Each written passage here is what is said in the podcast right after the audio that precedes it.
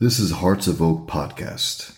Free speech, religious disagreement, children's rights, and open and free discussion on any topic are bedrock to a democratic free society, and we seek to promote and champion these basic rights. Join us. Let's keep the conversation going. Hello, Hearts of Oak. I just had a great interview with Jason Jones coming up in a moment. For those of you in the UK, Jason is a wealth of knowledge and experience looking at the border, the US border, the southern border. And we discussed the whole area of transnational crime, people trafficking off the border, and why it's not completely shut, the demand for drugs and drug cartels operating from Mexico across there. I mean, so much, and most of it I had no idea about. So I certainly learned a lot listening to him. Jason brings a wealth wealth of knowledge from his background on the border, overseeing the border control on the Texas border. And I think over the last two or three years, he's now left that and gone public to try and highlight this, uh, the failings in the system, to try and highlight the drug cartels and how this can be fixed, because this is a massive problem that affects and blights millions of people's lives. And uh, it needs to be fixed. And Jason ends looking at solutions and looking how you fix this problem. So it's not all uh, doom and gloom, but actually we do end looking at a positive note. So I know you will enjoy this interview as much as I did. And hello, Hearts of Oak. Thank you once again for joining us. And we are once again going across the pond over stateside to the US. And it's absolutely wonderful to have Jason Jones join us today. Jason, thank you for your time. Uh, Peter, it's good to be with you, man. Thanks for having me. Not at all. We're going to look at a subject we haven't really looked at before at all, uh, which is your porous, completely open border there on the southern part of the US along Mexico. But before we start, you can obviously Jason's website is up there, jasonjones.com. And I absolutely love the video you have at the front of that helicopter. I would happily go up with you in that helicopter, that video you have. So um, it it gets the uh, the juices flowing and enthusiasm about the subject simply from looking at that video for the first 10 seconds. So it's really well done. But Jason, we want to talk about the issue on the border immigration, open border, and how it affects kind of people trafficking and the drugs uh, issue you yeah. have there. But maybe we can just go back a little bit and your your background of I think uh, on your website, retired captain from the Texas Department of Public Safety, Intelligence, and Counterterrorism Division. That is a mouthful. Uh, you manage the daily operations for the Texas Rangers Border Security Operations Center. And there's a lot in that, but maybe uh, how did you come to be involved um, in the whole area of security, border control? What kind of got you into that initially as a career? Sure. My my stepfather was a Houston police officer. He was a detective there, and when he retired, he moved to the Hill Country. And I can tell you, as since I was about seven or eight years old, I knew I was going to be in law enforcement. And that's exactly really what happened right out of high school. I went to work for the Hays County Sheriff's Department, which is a sheriff's department uh, pretty much in central Texas. And then went to the state police, which is the Texas Department of Public Safety, moved nine different times across the state of Texas, including was stationed in El Paso as a highway patrolman, including 1,290 miles to the other side of that border in Brownsville, Texas, as an undercover narcotics agent I spent most of my time in the clandestine services. And uh, I led two major drug squads in Laredo, Texas, as the war as uh, the Los Zetas and Cartel de Golfo broke out, and we had that spillover violence coming in. And then finally made my way back to headquarters and ran, managed one of the largest fusion centers in the country at the Texas Fusion Center, and then from there uh, commanded the Texas Rangers Border Security Operations Center. And I've got to tell you, Peter, I was so frustrated in 2016 that what was happening in Mexico to Mexican citizens and to migrants and how these cartels were absolutely just killing them. So what happened to me is that you know I was commanding operations with the Cross Border Operations Center, the Texas Rangers Border Security Operations Center, and building programs to try to help save lives in Mexico before these cartels uh, were doing such horrific things to Mexican citizens and to migrants that I went I retired and went public and decided that if we didn't fix this problem, that exactly what we're seeing now today was going to get come here. And I've been exactly right. I mean, it didn't take any rocket sciences to figure out that what was happening in Mexico was going to come here if we did not secure the southwest border. And if you look at the level of spillover violence and the murders that have been taking place in the United States yeah. and the level of failure of fentanyl, um, you know, I can tell you, I know these cartels very, very well. They will not stop until they are stopped. And it's going to take outside forces to come in and do it. And I can tell you that as somebody that has sat down with leadership of these cartels, who has debriefed them, who has had them working for me within law enforcement uh, to try to, you know, help save lives in Mexico, they will tell you that they're out of control and that they've got to be stopped. So t- tell us why you went public. You're you're working there as as part of the uh, as part of the the the barrier, the force to, to protect the southern U.S. border. Um, and why was it something specific that pushed you to then say, "I need to now inform the public of what is happening"? Well, I was in a very unique position. I mean, Washington is pretty far from the border, and you know we we've trained a lot of federal agencies on on what yeah. was taking place and what really happened here, Peter. That uh, most Americans are not even aware of. Never mind people on the other side of the of the planet. Is that the Mexican cartels are not drug trafficking organizations anymore? That's something they do. Mm. It is not what they are. They have migrated from 2006 from what they really were, which was organized crime. And then as President Calderon in Mexico began using their military to go after them. That's where the insurgency started in 2006. From there, as the Los Zetas, a very hyper violent cartel who were special forces, former special forces, many of them in the beginning, uh, evolved. They, they, fell into terrorism, as you saw the mass murders being committed in Mexico, like San Fernando, where they killed 72 migrants. Allende, where they killed 300 men, women, and children, cut them into pieces, and then burned them to ash, known as what is a guiso, or it's a process in which they kill people and then and then dissolve the bodies, or where we see them today, where they went from terrorism directly into a parallel government. So the way we they we look at them today and we categorize them is that they're truly a parallel government in Mexico. And it's not a US Mexico problem, as you hear from most so called experts who read a lot, who've never sat down and talked to them. You know, Sinaloa cartel is in 54 countries around the world. Cartel Jalisco New Generation is in over 48. So this is not a U.S. Mexico problem. They are a global problem, and they truly are terrorist organizations, and we need to treat them based on their actions, what they're doing in Mexico, and what they're doing to people all over the world, not just the United States. Well, I want to go down to discussing the drug side, but uh, I think to start off with the actual border, um, you have a, a very long border across deserts.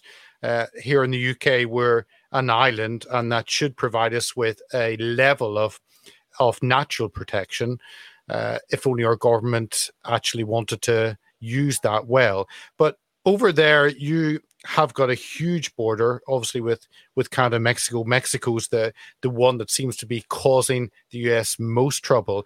But tell us when you look at the current situation as someone who's been there on the ground, um, what are your thoughts on how it's kind of got to the stage where it is, where you have such a porous border? Sure, and I, I think it's a great question. So, of the 2,000 miles along the southern border. Texas has 1,290 of it. Wow. But, but you hear the term uh, that the cartels have operational control of the southern border of the United States. If you notice, though, these pundits never tell you how they have operational control and what has happened. What you mostly hear from the media is that this is an immigration issue. That's not a lie either, it, but it's one layer of multiple layers uh, that are impacting the United States as a direct result of the failure to secure the southwest border. What the cartels do very well is they utilize a network known as the Halcon Network or Falcon or Lookout Network. And I can tell you, somebody that knows how these networks work very well, they check on and off just like law enforcement. Some work eight hours, some work 10 hours, some work 12 hour shifts. And they use two way handheld encrypted radios or they'll use cell phones with encrypted apps and they communicate to what is known as Central Central would be like their command post. Some are mobile, some are stationary, depending upon which cartel you're talking about. But they are operating In South Texas, I've seen them as far as 30 miles into the country.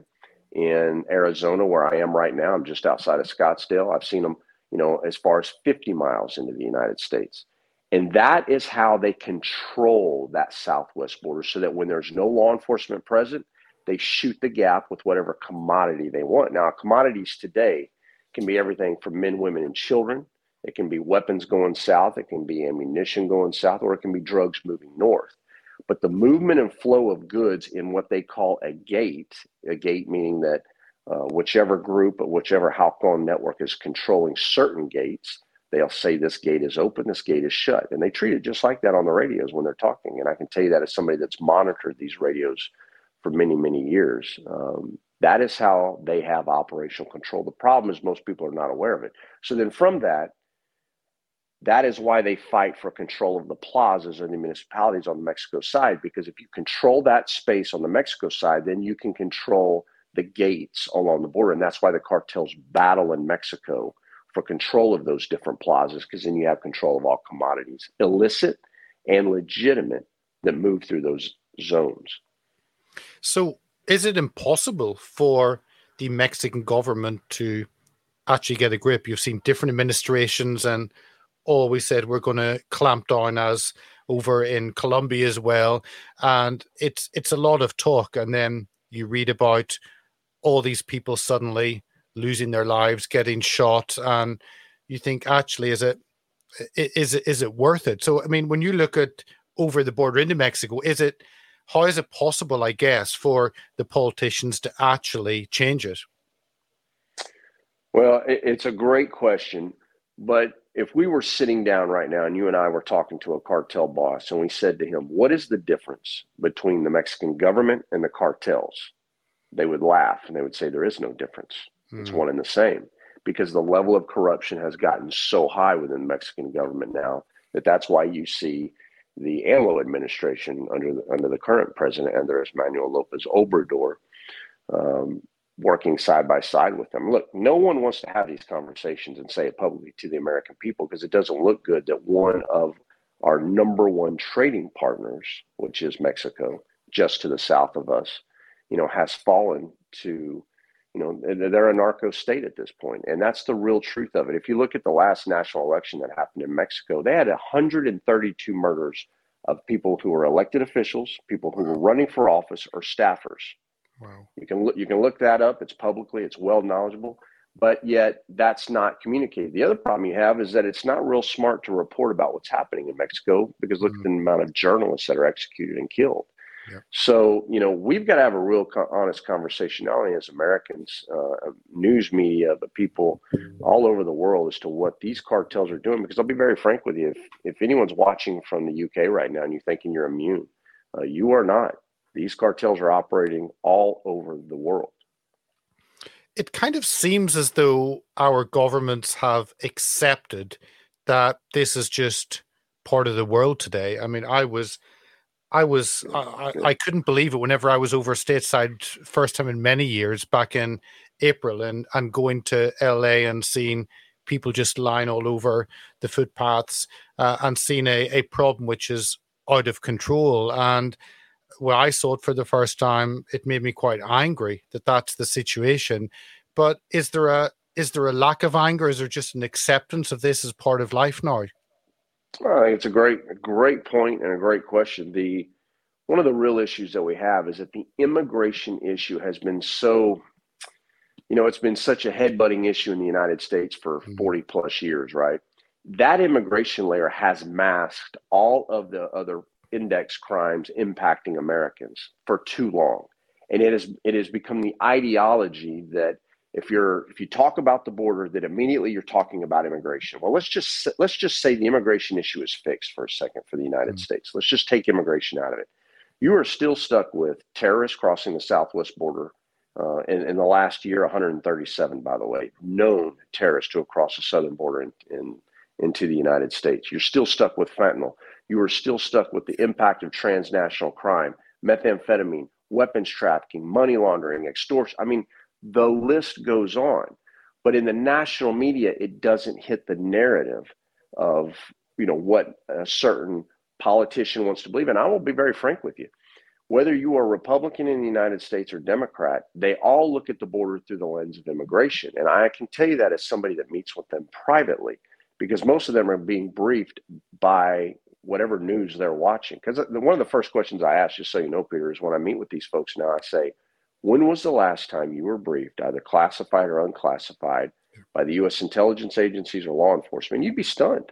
Most of them have never been briefed on what is happening with the cartels and the impact of transnational crime. And so that's why you are feeling, uh, and you know, the world is hearing about how the United States is being overrun with uh, poisonings from fentanyl directly linked to two major cartels, the Sinaloans and the Cartel Jalisco New Generation. It, it is. I think it's also part of the problem. The, I guess, glorification of the industry. I mean, I, um, I really enjoyed watching Breaking Bad on Netflix. I, I watched Narcos on Netflix, and it seems that a level of glamorizing something which is brutal and destroying whole countries is is that part of the problem that the, maybe again the public don't see it as a, a real issue. I think it's a great point. You know, the the cartel's propaganda machines are absolutely incredible, and mm you know, I've watched Narcos. It's a good show, but you know, I, I also think of you know the men, women, and children who have been brutally killed by these monsters, and I truly call them that. You know, to call them an animal, animals don't do what they do to people, where they burn their faces off while they're alive, where they cut their heads off with chainsaws or dull knives, where they, you know, cut their heart out of their chest and then eat it. You know, I, I could tell you stories of things that I've seen that these animals have done, and it's exactly why when I retired from law enforcement, I began trying to get them designated as foreign terrorist organizations and to focus the United States toward what this problem really is at the southwest border, much broader than just the lens of immigration. Because I will tell you, there's been a clandestine war going on down there for a very long time. And this is all coming out. I mean, you know, that's the great thing about the natural course of time. Truth still matters, and truth is eventually revealed and what has been hidden from the American public, what's been hidden from the Mexican uh, citizens, and you know, they they have been impacted way more than Americans in many ways. You know, I don't know if a lot of folks in the UK are aware. Mexican citizens since 2006 have lost over 340,000 of their citizens to these cartels. Think of that. So, you know, I watch these shows like Narcos and I see the glamorization of these of these crooks and these these people and they are monsters and they need to be dealt with and they are going to be dealt with. And let me tell you, it's going to be a dark day for them because eventually the countries of the of the world are going to unite, and the very best of the best are coming for them for what they've done to so many people. When you said there should be designated terrorist organizations, how at the moment is it simply that um, I mean, how, how, are they viewed? How are they designated? How are they seen within, I guess, U.S. law enforcement uh, and the country if if they're not regarded as terrorists? Well, that's the problem. Uh, they're looked upon as criminals because we've been dealing with the cartels through a drug nexus only. You know, prior to fentanyl, you know, mostly marijuana. You got to remember, most of these guys were marijuana traffickers three decades ago, and then they got into cocaine, heroin, and other things. But at the at the end of the day the level of violence and the level of control, they were organized crime. The problem is that this evolution that I walked you through a little while ago, where they went from organized crime into an insurgency, into terrorism, and, and then into where we see them today as a parallel government, has even in the United States not really been quite understood. And so we still look at the border through the lens of immigration and as a as a you know a marijuana drug trafficking problem. Well, as we legalize marijuana, the cartels adjusted and that's exactly why they got into fentanyl. You know, I don't know how it is in the UK, but I can tell you in the United States, fentanyl was never an issue in this country until 2015. Why? Because China began pushing uh, fentanyl into the US via the mail service. When the cartel saw a gap there, they began getting chemical precursors sent uh, into Mexico. They were already doing that, working with China for methamphetamine. They, the Sinaloans had taken over the meth market. Then CJNG took over uh, getting chemical precursors sent. And then what did the Sinaloans do?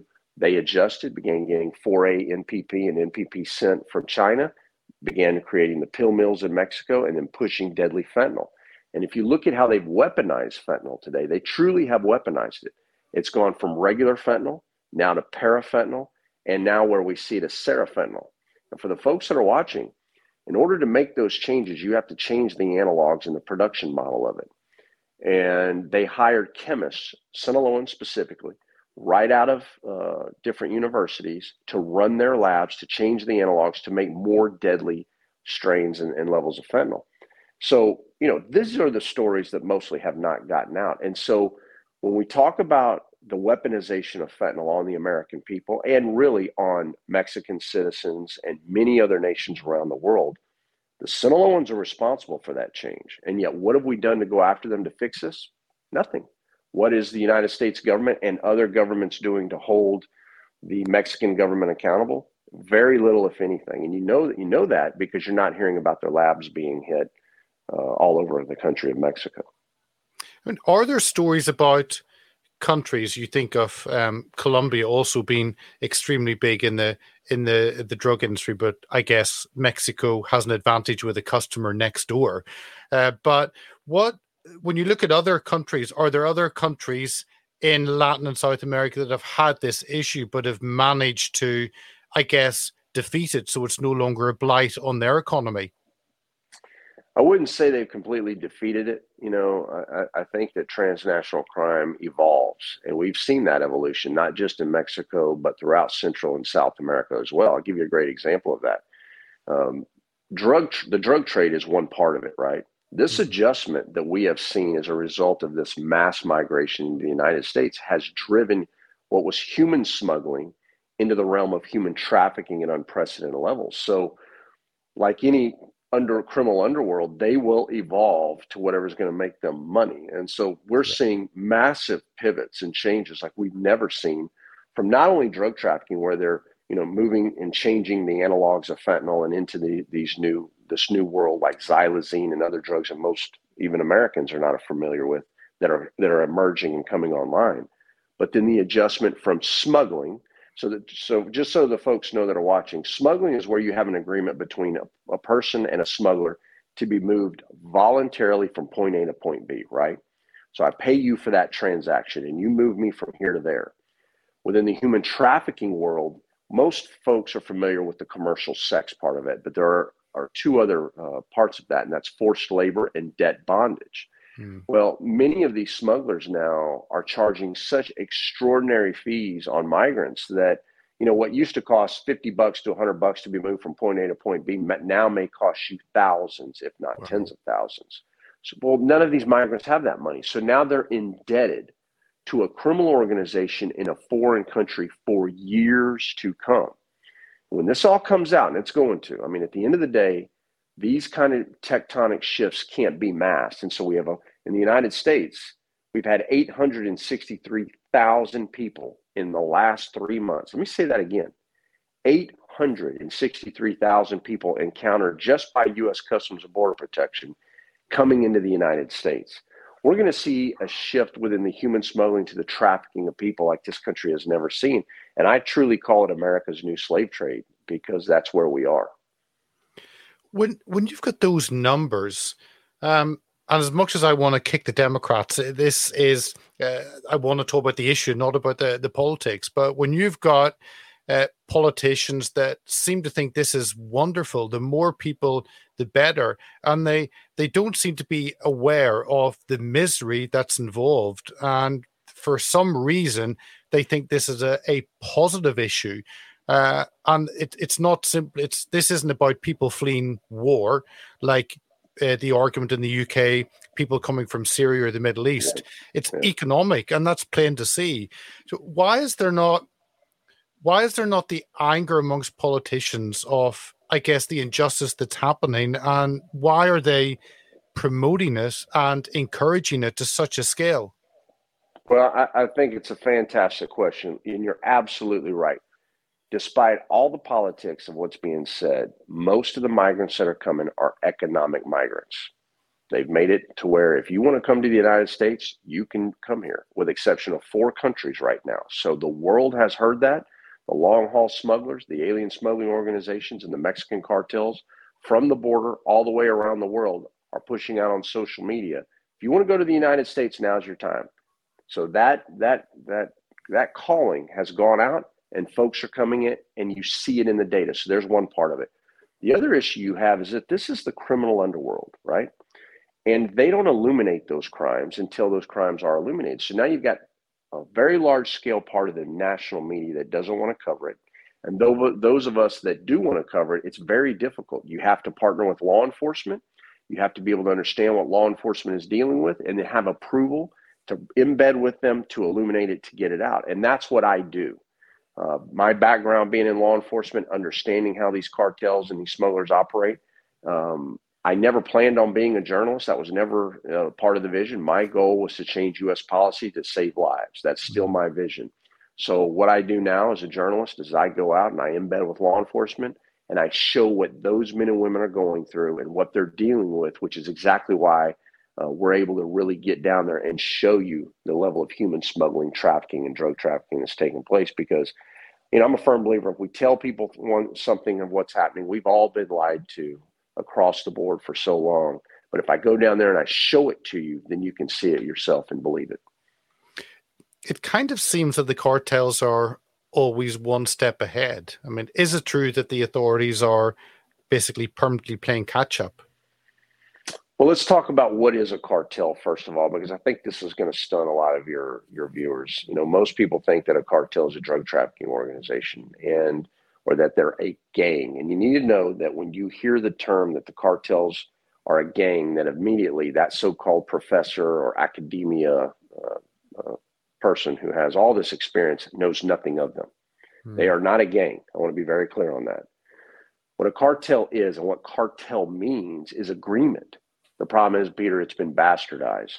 And so those criminal underworld groups who are able to bring more and more of them together become very large. Sinaloans, for example, if you looked at the different groups that are a part of the Sinaloa cartel, you'd be stunned.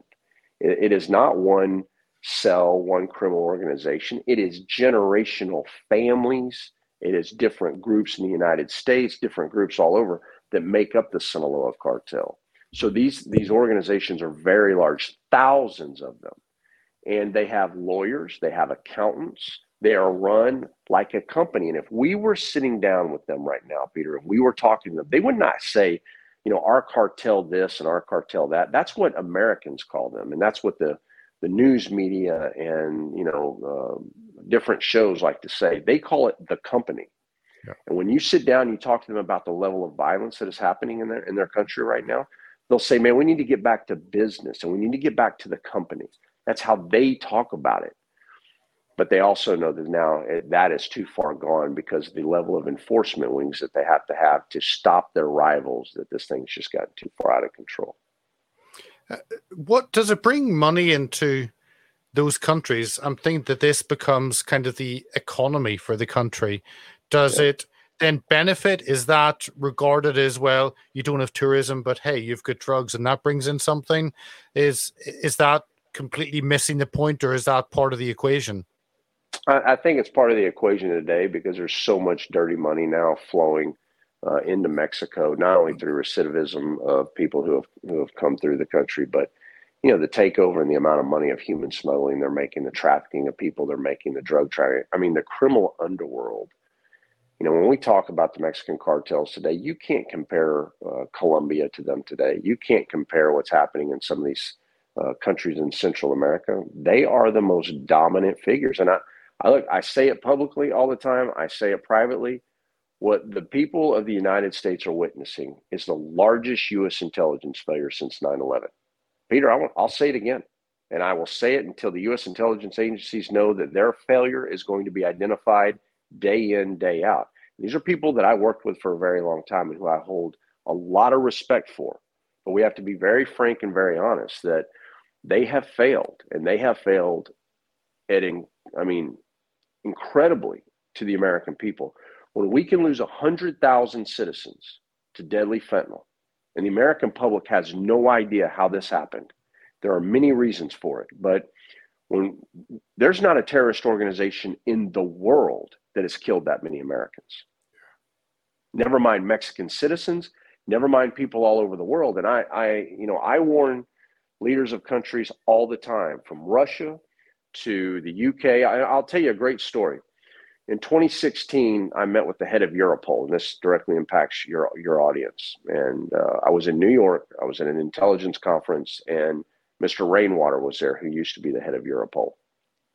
And he asked for a briefing on the Mexican cartels. And they said, Well, hell, they said, Sir, we have the guy here. And he says, Jason's here. He, he commands the, the Rangers Border Security Operations Center. And I'd worked very closely with NYPD Intelligence Division at the time under uh, Commissioner Ray Kelly. And so they asked, Hey, would I mind briefing uh, Mr. Rainwater on the cartels? I said, Absolutely. So we went away and we had a briefing privately. And I'll never forget this the rest of my life, Peter he said to me, he says, Jason, do you know why I requested this briefing? And I said, no, sir. He said, because when we see violence in Europe directly linked to drug trafficking, it's usually involving the Mexican cartels with that violence. And at that point, I knew that drugs were coming to you guys. I knew that it was pouring into the UK. What I didn't know is that violence was also being associated there as we were seeing here. And just so everyone knows, that was at the end of 2016, a few months before I retired. So it's an example of how long this has been taking place and how long this has been occurring. Um, obviously, having a secure border is is not the. I mean, you got demand as well, but complain about the Democrats uh, increasing that demand. The issue is in Texas, supposedly a Republican state, and if if that's on your border, if that's the threat you face, then you do whatever. It's irrelevant who's in the White House. Um, that's your state, and if you're a Republican governor or Republican uh, Senate, Republican House, and and you want strong borders, then you'll do that. Why why has that not happened in Texas? Well, there are many reasons why there this transnational problem has has been able to amass the way it has. And I, I truly mean that. It's it's one of never mind the ideology part of the immigration issue. There's a whole nother problem, and that is that the FBI, the Federal Bureau of Investigation in the United States, has utilized a system known as the Uniform Crime Report, and it captures murder, it captures manslaughter, it captures theft, robbery, um, burglary, and sexual assault about eight, what we call eight index crimes. And you say, well, hell, that kind of covers it, right? Well, everything you and I discuss today, Peter, uh, drug trafficking. In the United States, we've been in a supposed war on drug trafficking for 60 years, yet amongst 18,000 law enforcement agencies, we don't collect how much narcotics is seized. Extortions, public corruption, uh, money laundering, weapons trafficking, uh, ammunition trafficking, I mean, and the list goes on. Transnational crime of itself. And I don't know how the UK, uh, whether you guys are tracking transnational crime as well, but that's been our problem. So if we have a murder in the United States directly linked to the cartels, it's not linked to a cartel, it's linked to a murder that occurred. So we at least capture it, but we don't capture it to transnational crime. So all the other things that I've talked to you about today is part of the masking that's been allowed to take place. Where we, in the United States, we blame Republicans, we blame Democrats. At the end of the day, if you can't get the little things right, mm-hmm. you are never going to get the big things right. And we are working like we did in the 1960s and not looking at the impacts of transnational crime. So people aren't lying, in fairness, Peter. When I was going to Washington and dealing with the intelligence agency, sitting down at uh, the Reagan building in CBP headquarters, dealing with these leaders. And I would say, man, we've got problems on the southwest border. And you've heard from all the governors, you've heard from all of the different sheriffs, you've heard from all of the different law enforcement leaders along the border region, and they're all screaming. And the people in the north are saying, We hear you, but we don't see it. They weren't lying either, Peter. Mm-hmm. What was happening is that the data collected by the Uniform Crime Reporting System and the failure of the FBI leadership is what was saying, what was validating in them that crime was not rising. Yet on the border, we were feeling it in our in our communities. So that system of not capturing or having the ability to capture the impacts of transnational crime has been a major player in what has been allowed to happen to the American people. Then you overlay that with the failure of the media to do their job. And I'll just be very frank with you, as somebody who's a part of the media today, you know, there's there's a lot of failures there as well. So that's a big part of what's taking place. I can tell you this from the Texas side to answer your question specifically to Texas. Texas has a system known as the Unified Command. I helped build it, I know it very well. And it's why Texas law enforcement under Operation Lone Star and Governor Abbott have been able to acquire $4 billion to hold the line at the border with 12,000 Texas National Guardsmen deployed, along with Texas Department of Public Safety and many other state and local agencies. But the issue is we're looking at it through the lens of immigration. They're not stopping immigration, but they are stopping the the pursuits, the bailouts, the drug trafficking. I mean, they're working that very vigorously. And when you work the border like I do, and I'm down here every other week, whether I'm in Arizona, whether I'm in Texas, wherever I am, what I can tell you is that if you go to Texas and you see the unified command working, you see it, you feel it, and you can sense how they're holding that line at the border for crimes against the state, okay, not immigration. When you come to Arizona, you can be a hundred plus miles into this state and you can see the level of trafficking of drugs, the level of trafficking of people. Or when you drive down Interstate 10 and you make a traffic stop riding with these great law enforcement officers out here, because they don't have a unified command trying to hold the border, you feel that impact 100 miles into the country.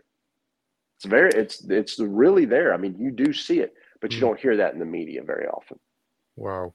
Yeah, I, I do want to end off on looking at fixing the problem uh, and mm-hmm. solution. But kind of uh, one other question before I end on that is, um, there has been a big focus on the war against terror, supposed war against terror, uh, looking at Islamic terrorism. Has has that deflected attention and meant that the war on drugs hasn't really been as well financed, hasn't really been as well fought, hasn't been thought through because the focus has been elsewhere? You know, I, I, think if you go back to 2009 to 2012, when we were watching the Zetas become so hyper violent, I would absolutely say that that's the case because at that point, the world was focused on Middle East terrorism, right? Yeah. Well, the world evolves, problems evolve, and you don't get the problem you want, you get the problem that you get hit with. And I was on the ground fighting this problem as nations all over the world were focused on the Middle East. And I don't take anything away from that.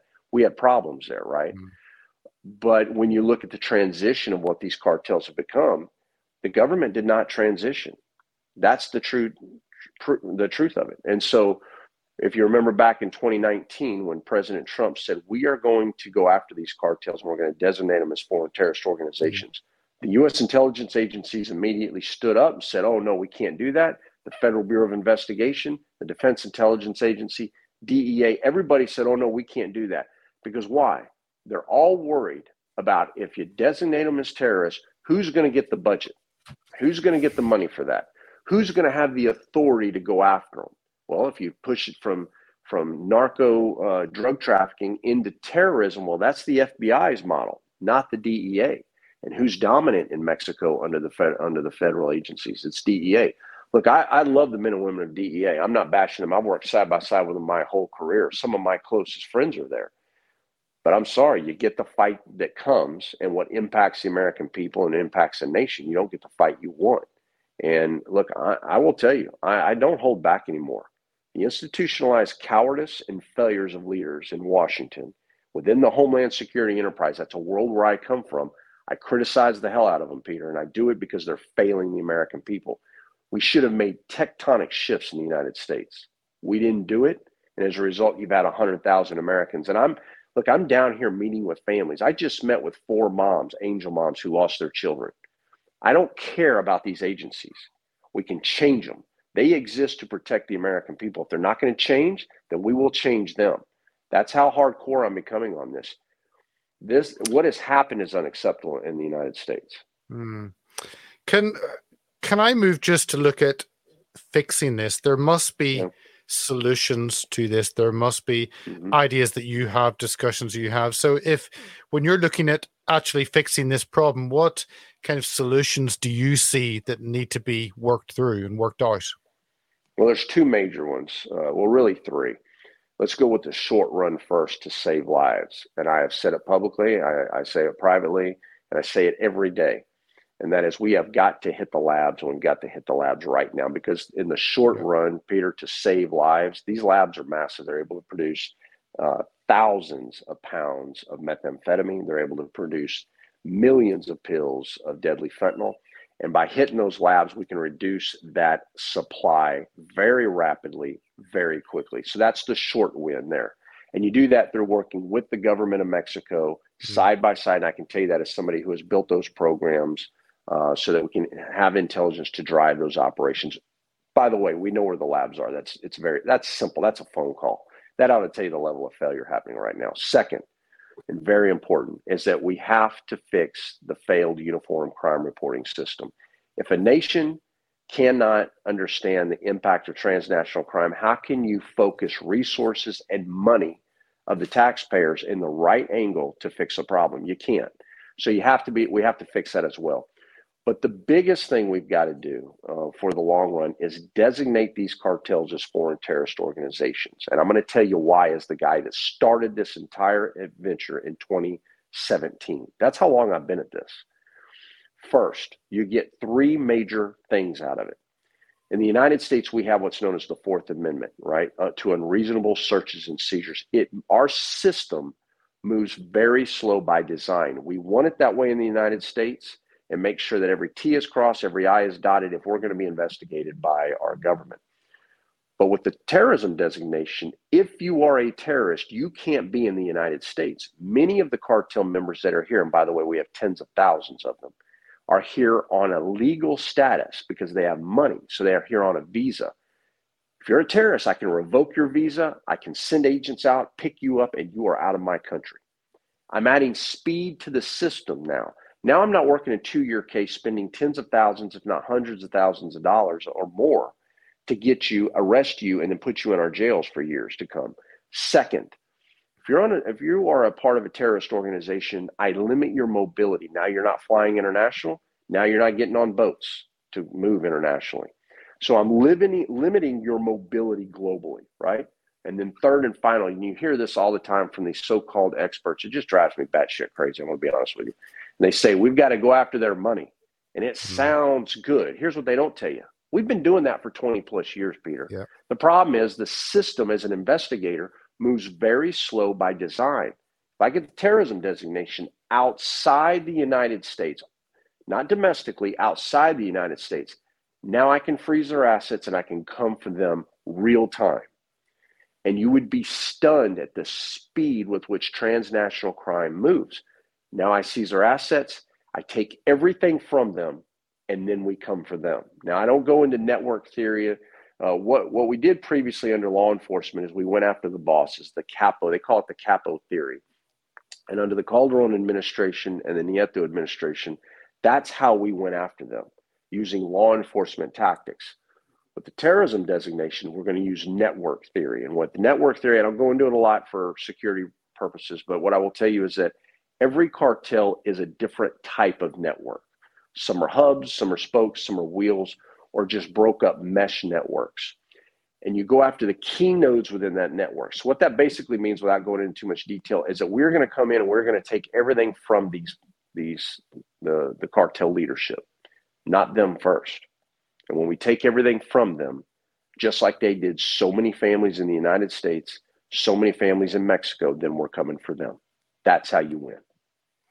I guess that needs money, and it's easier to spend money on a local hospital or school, which is seen by the public and helps you in your election campaign. That's better politically than it is putting money here where it's unseen. Is is that part of the problem? Lack of financing, or is it purely a lack of organization and joined up thinking? Well, the the U.S. State Department is responsible for the designation. Um, the Western Hemisphere leadership need to absolutely be fired for what they have done to the American public and for refusing to designate these cartels as foreign terrorist organizations mm-hmm. because of the Mexican government. So it's it's much bigger than a political issue, uh, to be quite honest with you.